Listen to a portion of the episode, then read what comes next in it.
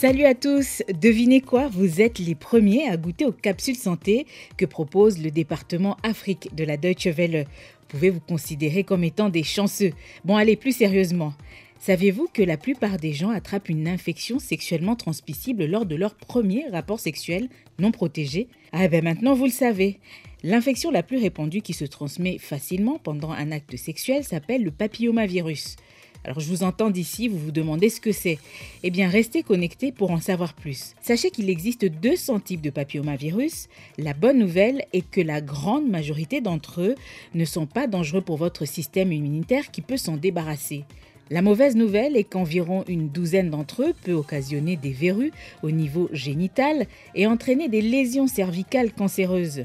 Est-ce que vous êtes toujours avec moi? Il est bon de savoir que la plupart des personnes qui ont le papillomavirus ne présentent aucun symptôme.